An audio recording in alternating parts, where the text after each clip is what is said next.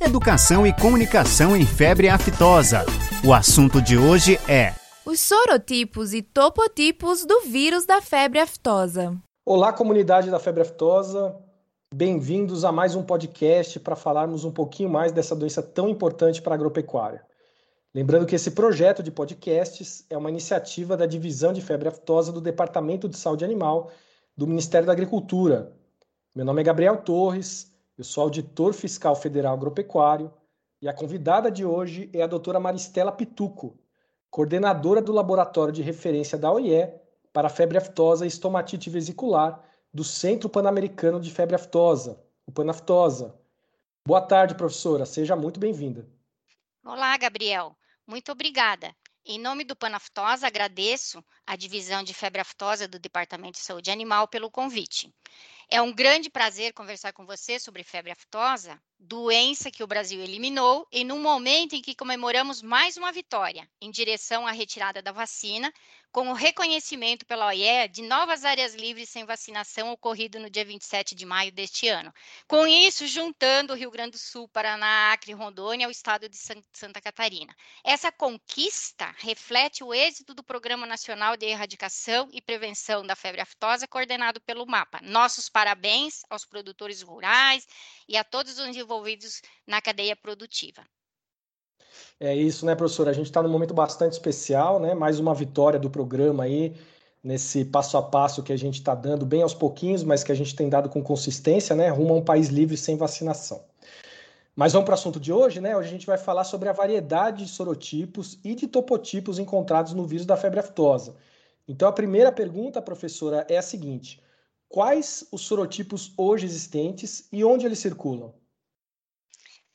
Bem, a febre aftosa é causada por um RNA vírus subdividido em sete sorotipos: O, A, C, SAT1, SAT2, SAT3 e ASEA1.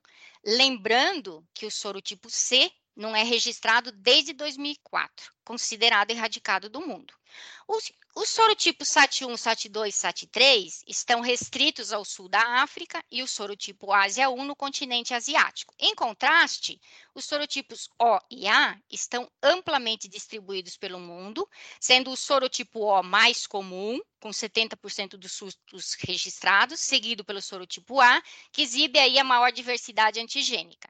Então, como vocês percebem, os diferentes sorotipos e linhagens do vírus da febre aftosa têm uma característica de circulação independente em algumas áreas geográficas, com certo grau de isolamento ecológico ou de adaptação, com predomínio de sorotipos, topotipos e linhagens em áreas restritas. Esse comportamento permitiu agrupar os vírus em sete pools endêmicos, nomeados de 1 a 7, de acordo com a presença de sorotipos e variantes em cada área. O pool 7 é o que representa a América do Sul, constituído pelos sorotipos O e A, que agora está em fase, estão né, em fase de erradicação. Contudo, na África e Ásia, a febre aftosa ainda é muito comum, e estão presentes os sorotipos dos pools 1 a 3, que representam a Ásia, e pools 4 a 6, os que representam a África, afetando muitos países naqueles continentes. Muito bem, professora. É, e qual a diferença, essa é uma pergunta importante, né, entre sorotipo e topotipo? E como se dá a formação de um novo sorotipo ou de um novo topotipo? Gabriel, só para lembrar, antes de responder essa pergunta, como a gente sabe, oficialmente os vírus são classificados pelo Comitê Internacional de Taxonomia Viral, que é o ICTV, em ordem, família, subfamília, gênero e espécie. Então, isso Tá tudo lá no, no ICTV. Mas as subdivisões dentro da espécie viral, embora não incluídos aí na taxonomia oficial, são reconhecidas para fins de diagnóstico, estudos biológicos, moleculares e para produção de vacinas. Neste contexto, é importante agrupar os vírus estreitamente relacionados de acordo com as propriedades biológicas.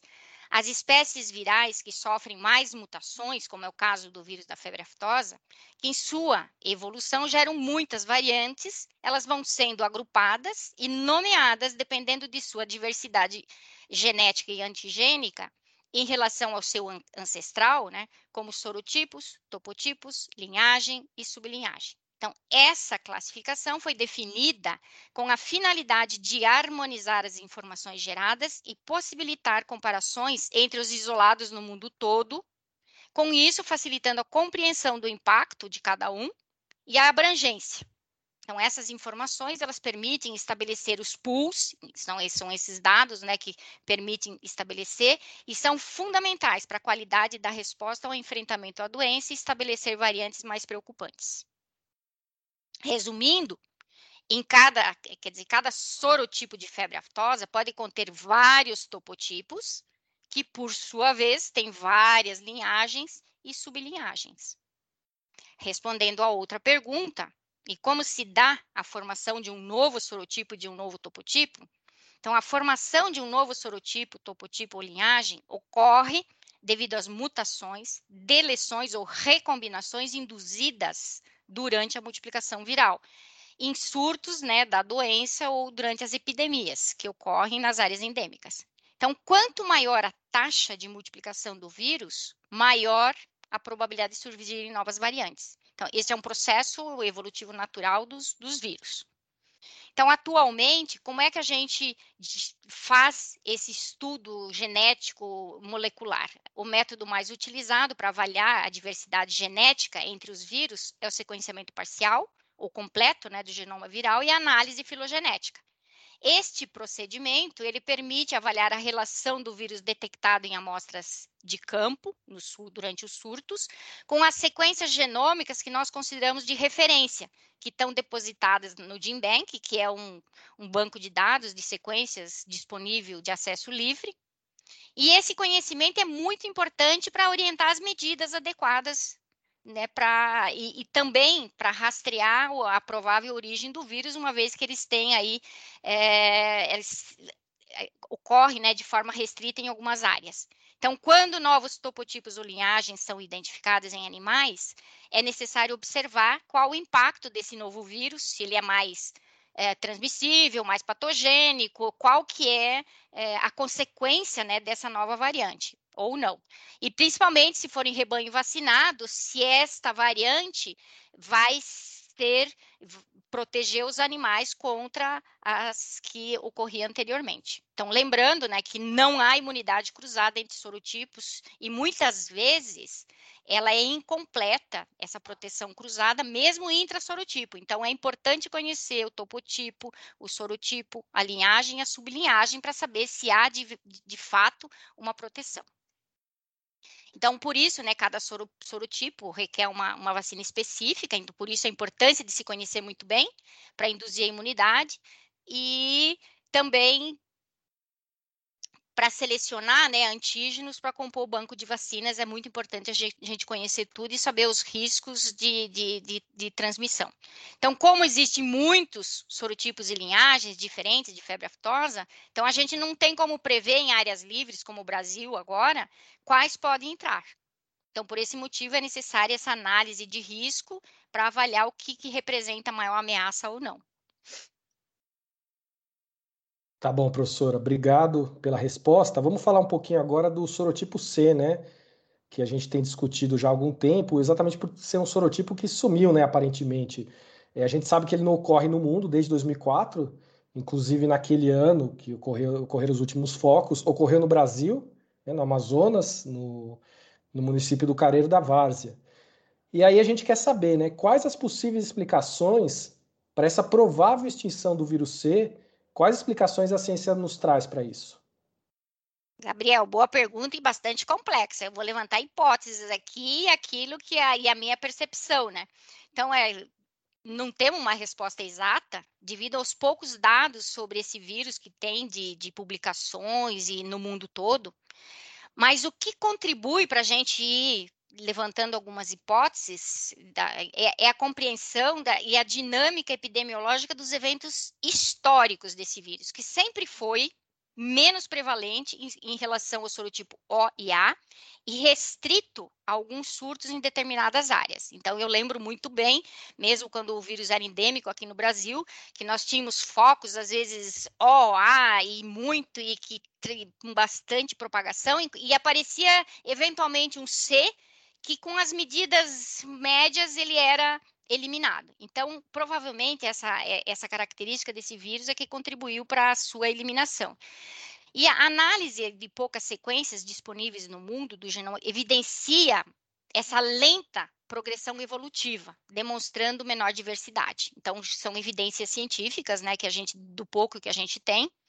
E reconstruindo a história evolutiva, então, eu penso que a extinção ocorreu exatamente por isso, por se tratar de um sorotipo que, num processo de evolução, ocorreu menor transmissibilidade, menor propagação, ou seja, ele teve pouca oportunidade de produzir novas variantes dominantes, que, que, que, poderiam ser mais transmissíveis, permanecendo relativamente estável as características de infectividade, virulência, resistência, uh, antigenicidade e imunicidade, imunogenicidade. Então, eu acho que isso é que levou a, a ele sendo extinto. Então, esse comportamento não foi só no Brasil, ele foi no mundo todo, foi similar, então, e por esse motivo, então, mais fácil de conter os episódios de doença com medidas básicas e, e, vacinas. Então, na América do Sul, independentemente da pouca variabilidade que ele teve, se mantiveram as características antigênicas e as vacinas conferiram o tempo todo boa proteção. Então, o que parece é que devido à evolução mais lenta, ele perdeu aí na batalha biológica com relação aos outros vírus. E, consequentemente, os outros, né, com essa maior probabilidade de variantes e tal, sempre a, a, a, o esforço para o combate tinha que ser muito maior e, por isso, mais demorado para erradicar. Então, lembrando aí que uma variante de sucesso, então, quando a gente, por que a gente fala ah, uma variante dominante e que se transmite rapidamente com uma, é, quer dizer, a, a, gente entende, né, que como uma variante de sucesso é aquela que consegue dominância sobre o resto da população num processo de seleção, e parece que o vírus C, isso não aconteceu. Então, por isso ele, ele provavelmente foi extinto mais rapidamente. Tá certo, é importante a gente ter em mente. Você quer complementar, professora? É, eu acho que talvez valha a pena eu complementar, que alguém pode pensar, né? Como é que a gente sabe disso? Que o vírus é. é como é que vocês têm tanta segurança de que o vírus C, desde 2004, não, não, não tá aí escondido, né? É que a gente tem a, a, a vigilância que é possível ser demonstrado pela, pelos estudos do mundo todo que esse vírus desapareceu, porque anualmente os laboratórios de referência eles analisam duas mil amostras de animais positivos de febre aftosa e nenhum caso foi confirmado nesses últimos anos. Então, assim, não é possível que passe despercebido desta forma, né, pro, no mundo inteiro. Então, em vista disso, né, que o vírus C foi extinto, o que é recomendado hoje em dia é fortalecer a vigilância, ou seja, manter e estudar todos os casos, ele está lá, sendo fazendo a vigilância dos casos positivos. O, o, que também é recomendado não se utilizar mais vacina é, contra esse, esse vírus, porque o risco maior é manipular o vírus e ter um escape de laboratório mais do que a, a risco de ter ainda no campo. Então, a reduzir a manipulação em laboratório. E lembrando que muitas linhagens desse vírus uh, C, nos surtos na Europa, no, na Europa, no Quênia, elas estavam intimamente relacionadas às cepas de vacinas, o que podemos até imaginar que pode ter ocorrido escape. Então, realmente, hoje em dia, a recomendação é que não se manipule mais esse vírus e se faça, se fortaleça, fortaleça a vigilância. É, e é interessante, né, professora, que a, a, despeito dessa recomendação, ainda há países né, que utilizam o vírus C na formulação das suas vacinas, né? Então a gente ainda tem esse risco aí Exatamente. pontualmente, né? Exatamente. Mas, mas tá certo, é importante a gente ter em mente essas, essas teorias, acho que a gente nunca vai ter a certeza, né, de por que o vírus C foi extinto, mas essas teorias é importante a gente ter conhecimento. É, bom, vamos continuar aqui prosseguindo a nossa conversa. É, em relação aos sete sorotipos hoje conhecidos, né? Existe algum sorotipo ou algum topotipo desses que a gente conhece que são espécies específicos? Olha, Gabriel, sabe-se que algumas linhagens de vírus de febre aftosa têm uma predileção pronunciada por uma espécie animal ou outra. Então, por exemplo, o, o, suínos e, bovinos, então, por, esse foi o caso do sorotipo O, topotipo catai, que circulou em suínos nos últimos anos no leste asiático, que até foi denominado como cepa porcinofílica. Por quê? Porque baixas doses em suínos produziam infecção grave, enquanto que os bovinos, o topotipo catai, é, tem baixo risco de transmissão viral e mesmo até de persistência, que, que é nessa, nos ruminantes, é que os vírus da febre aftosa é, é, provocam né, persistência, esse vírus não tinha nenhum impacto.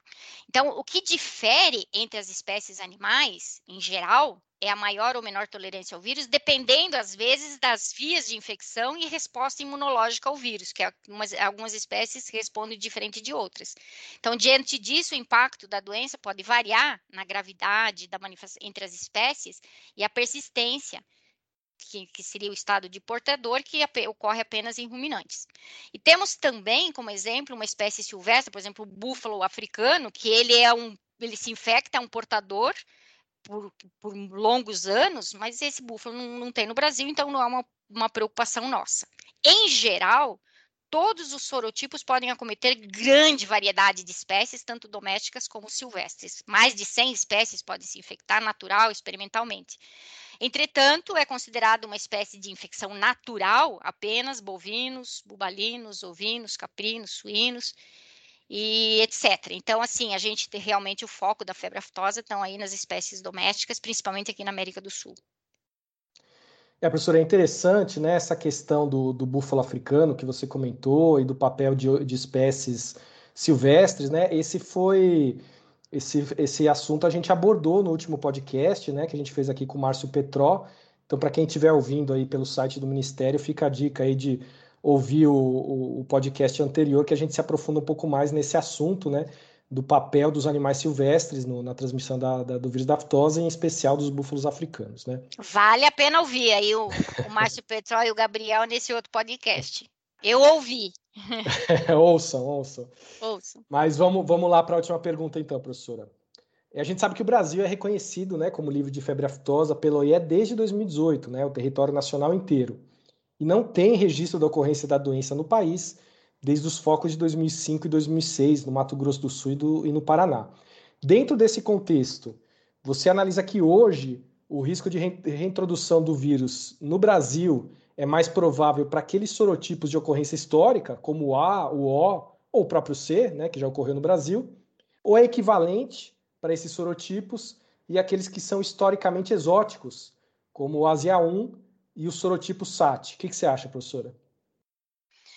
Bem, Gabriel, considerando que eliminamos o risco interno no Brasil do vírus da febre aftosa e nos outros países da América do Sul, exceto a região norte-andina, onde está a Venezuela, eu acredito que a ameaça externa de reintrodução pelos seis sorotipos circulantes no mundo é a mesma. Pois é muito difícil você prever qual que vai ser o mais provável, ou seja, para mim é tudo igual. Então, como foi dito anteriormente, só o sorotipo C é que está que tá excluído aí dessa sua listinha. Então, o resto, é, tanto faz, é tudo a mesma coisa. Então, dito isso, os vírus de qualquer região são uma ameaça potencial para todas as outras regiões. Não importa quão longe. Depende aí das conexões que existem com os países onde a doença é endêmica e as medidas preventivas aplicadas de cada país livre. Então, portanto, nossos desafios aqui são reforçar a vigilância das doenças vesiculares, contando com o comprometimento de todos envolvidos nesta cadeia produtiva, para que, em caso de reingresso, que a gente sabe que eh, a gente faz mitiga o máximo possível, mas é possível ter um reingresso, a gente esteja preparado para detectar precocemente, conter e eliminar a doença o mais rapidamente possível e recuperar a condição alcançada com esse tanto esforço que nós fizemos e o Brasil fez aí nos, nos últimos anos. Então, nós já vivenciamos aí momentos difíceis de reaparecimento de focos e sabemos o quanto é difícil tudo isso. Então, temos que fazer o máximo possível da vigilância e, em caso de reingresso, estar tá preparado para a gente enfrentar essa doença que é altamente transmissível. É, exatamente, né? A gente espera estar tá, tá preparado se esse momento ocorrer, a gente espera que não, né? Mas é, a gente exatamente. tem investido bastante em treinamentos, em capacitações, para a gente é, ter um grupo aí de médicos veterinários oficiais preparados para lidar com a ocorrência dessa doença. Bom, professor, eu queria agradecer imensamente a sua participação aqui no nosso podcast. Para nós é sempre um prazer, uma honra ter especialistas do seu quilate. Agradecer aí o Panaftosa por liberar a sua presença aqui com nós E espero que em breve você retorne aí para a gente gravar um outro podcast para falar um pouquinho mais de febre aftosa, tá bom? Muito obrigado mesmo pela participação e um abraço. Eu que agradeço pela oportunidade de conversar com você sobre esse tema tão relevante. Agradeço aos ouvintes e até a próxima. Tá certo, professor. Até a próxima. Obrigado. Tchau, tchau. Tchau, tchau. Obrigado. Educação e comunicação em febre aftosa.